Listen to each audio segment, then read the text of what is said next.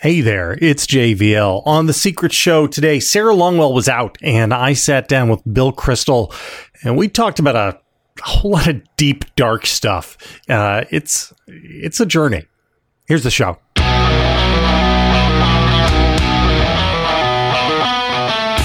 So uh, I want to talk.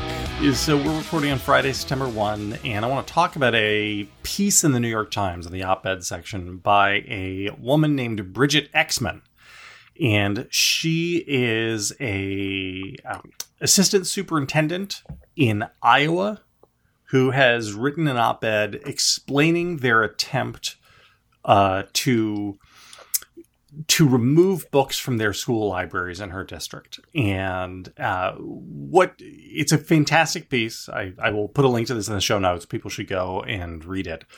But what she says is like Iowa just passed a parental light rights bill uh, at the end of May. It went into effect July 1, and it told school teachers administrators that uh, school libraries may only contain age appropriate books free of any descriptions or visual depictions of a sex act.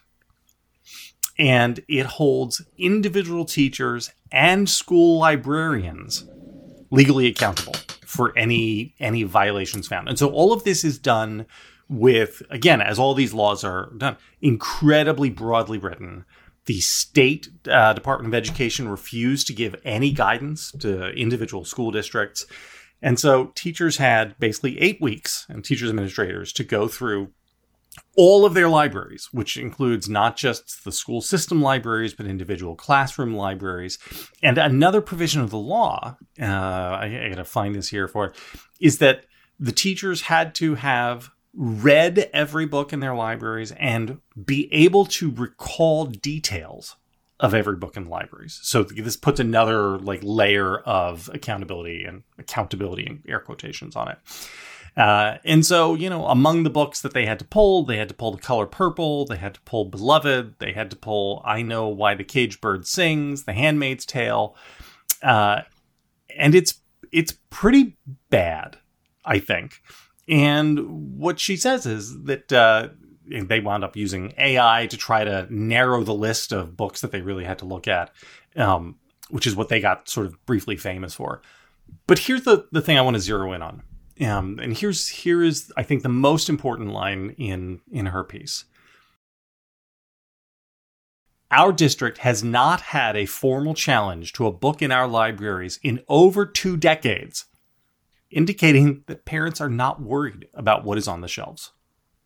So they they have a process in place for parents to ask them to reconsider books and instructional materials, and nobody's doing it. So this just jumped out to me as like this culture war run amok for no reasons, and I don't. What are your thoughts on all this? Uh, I think it's a very interesting piece, and it raises so many interesting questions about the character of this culture war we're in, the, the, the way in which the authoritarian right is trying to uh, win battles or make progress not by actually passing, you know, thought through laws that might change things in school libraries or other places and setting up presumably boards that would uh, reconsider the books every three years. You know, there are obviously ways you could do this in a more normal, in a sort of administratively sensible way.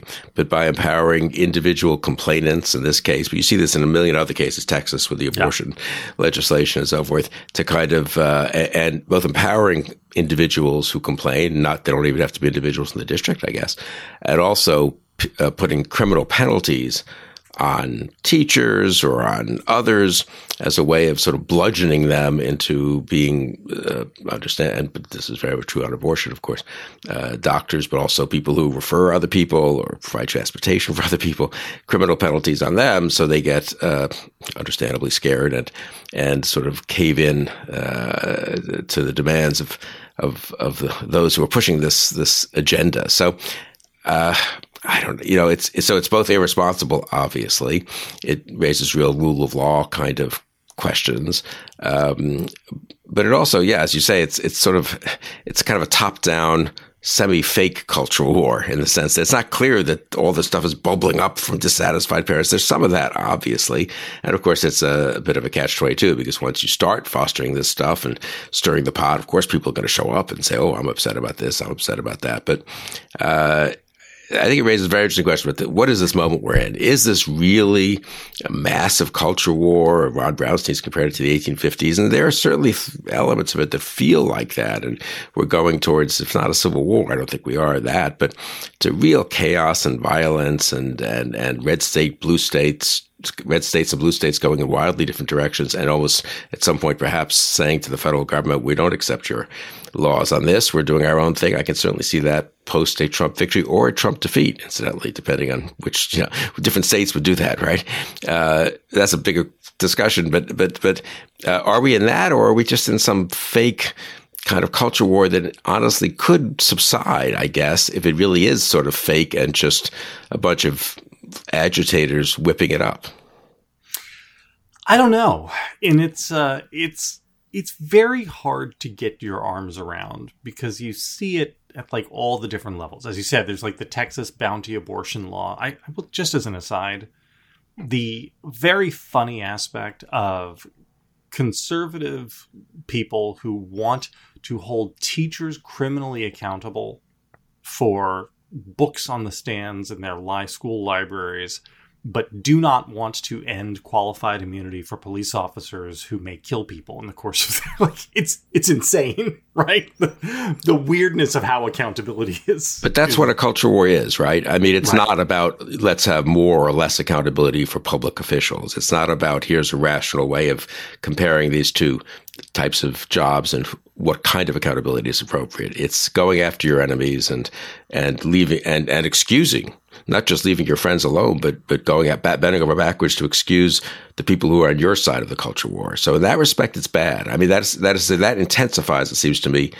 It, it can be start with a bunch of agitators, to use a term that George Wallace used, and I guess the Southerners used in the 1850s. You know, but it it, it then has a certain momentum of its own, and and it really replicates sort of at the state and local level and, and suddenly so I, I, think it is yes it's it's a mistake to dismiss this as just ridiculous stuff that's happening though in some ways given that none of the parents in this district district complained it is kind of ridiculous you know stuff that's happening it uh and it goes against the I mean the entire conservative ethos of subsidiarity, right? Where you want to delegate decisions to the the the bodies that are closest to the actual people, right? This is, as you said, it's a very top down thing.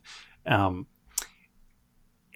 I don't know. I so I, I talked to yesterday in uh, yesterday's triad. There was there was a poll out about American satisfaction with schools, and Americans are on the whole very dissatisfied with school. Only thirty six percent of the country uh, says that they are satisfied with schooling in America.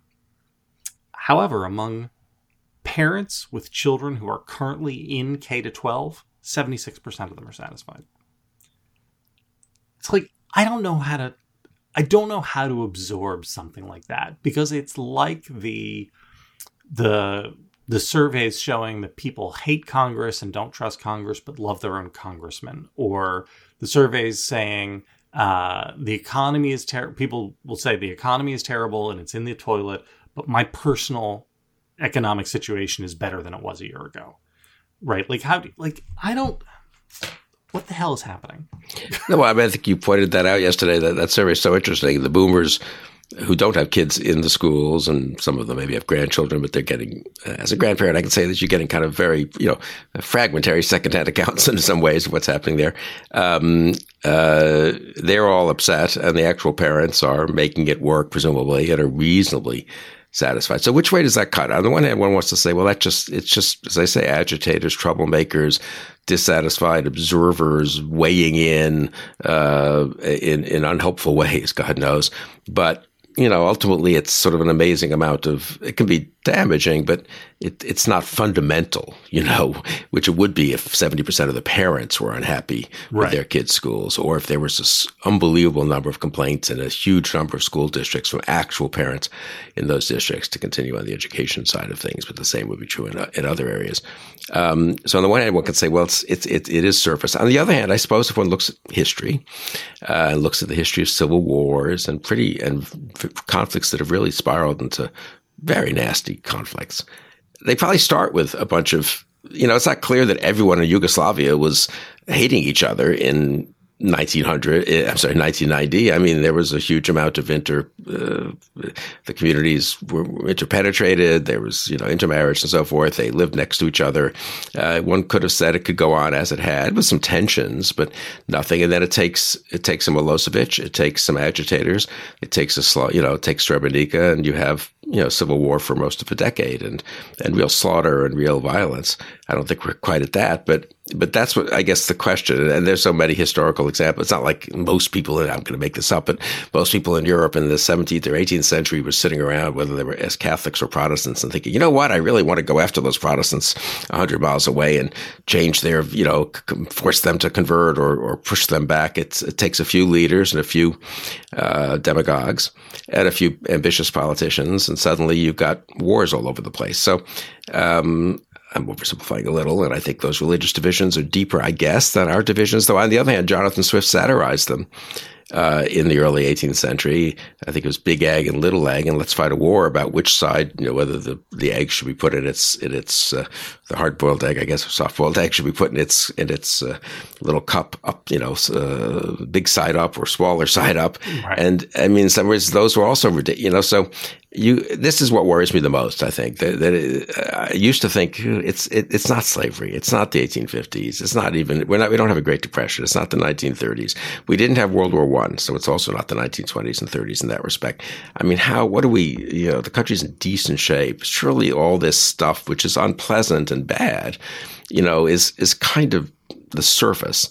But at some point the if, if the surface gets roiled enough i suppose and and and and people get worked up enough, you can have very bad things happen, even though from a sort of 30,000 feet perspective, you look at it and say, why, why is this happening now? I mean, what, what, what, you know, what are the underlying, uh, is it, is the hollowing out of Central Middle America by globalization that bad? Is the cultural, are the cultural changes that threatening?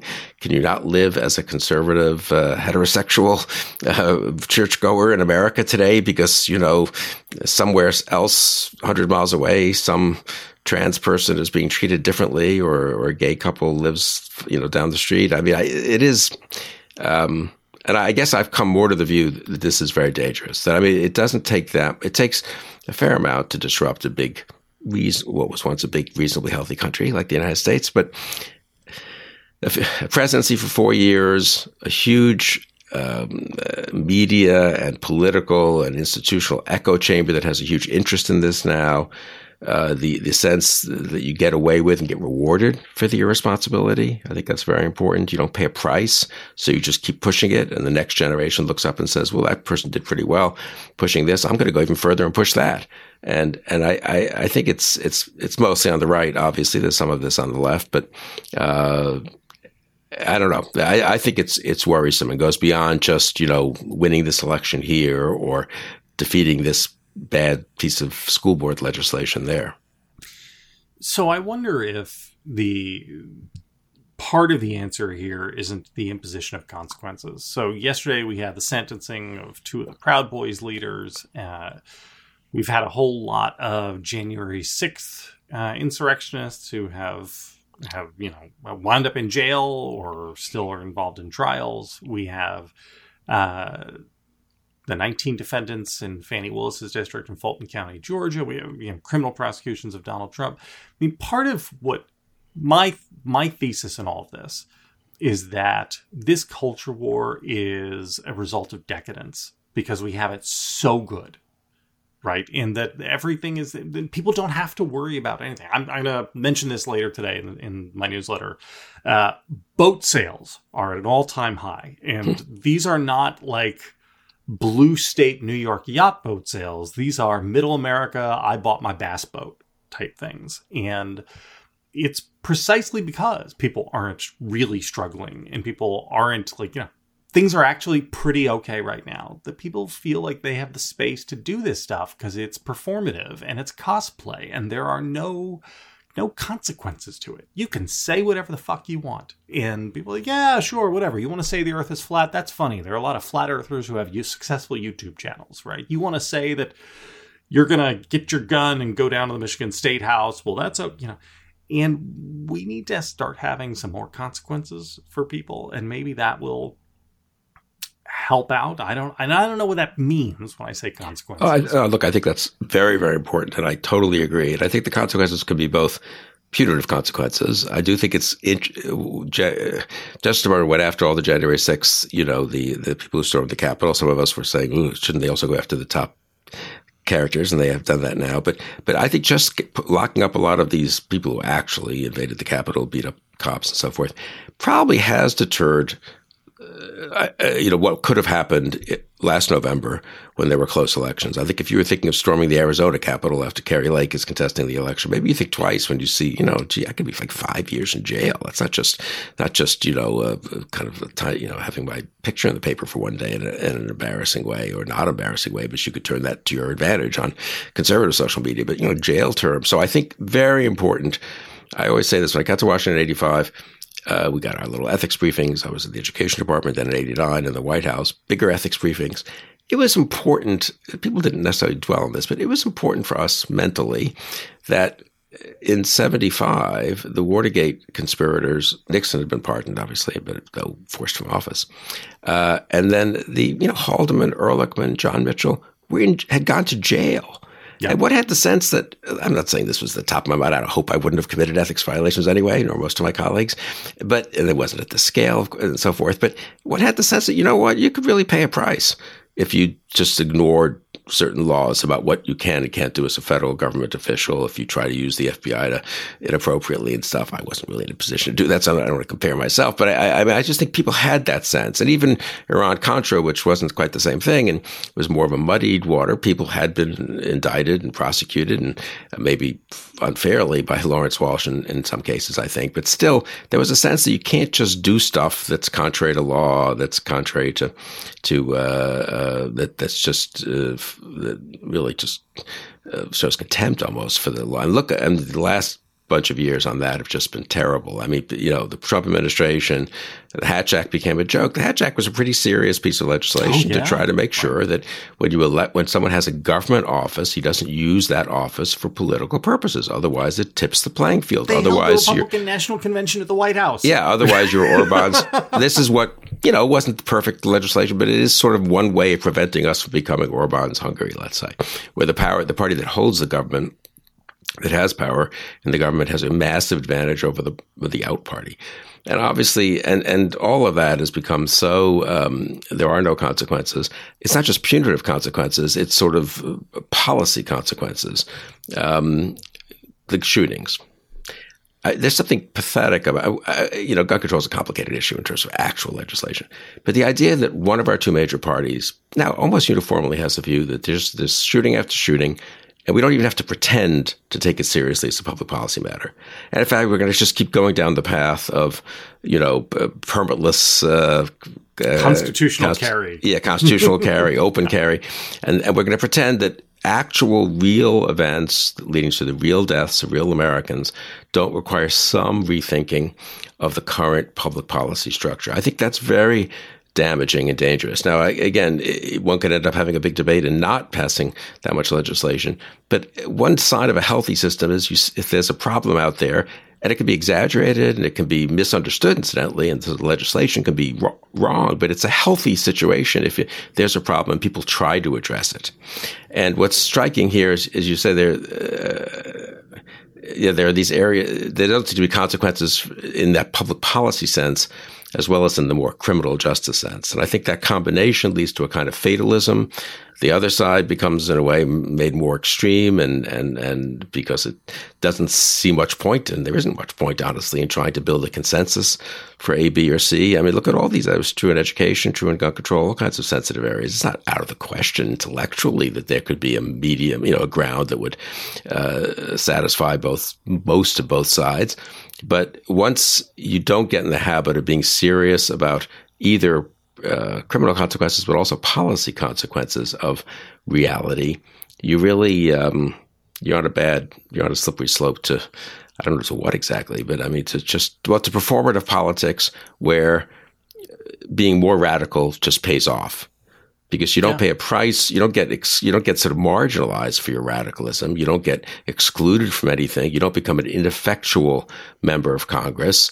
Uh, you become actually more attention is paid to you, and you become a more effective member for Congress. Is Marjorie Taylor Greene a less effective member for Congress than some quiet Republican who's probably behind the scenes trying to do some useful things but doesn't have the courage to really stand up to Marjorie Taylor Greene? No. So uh, I mean, I think you know, kind of, uh, uh, yeah. I mean, the, the, there needs to be a culture of responsibility, but that culture then has to be a culture that shames and blames, and in some cases actually penalizes irresponsibility, and that we don't have. Hey again, it's JVL. The conversation goes on from there. If you want to hear the rest of the show, head on over to Bulwark Plus and subscribe. We'd love to have you.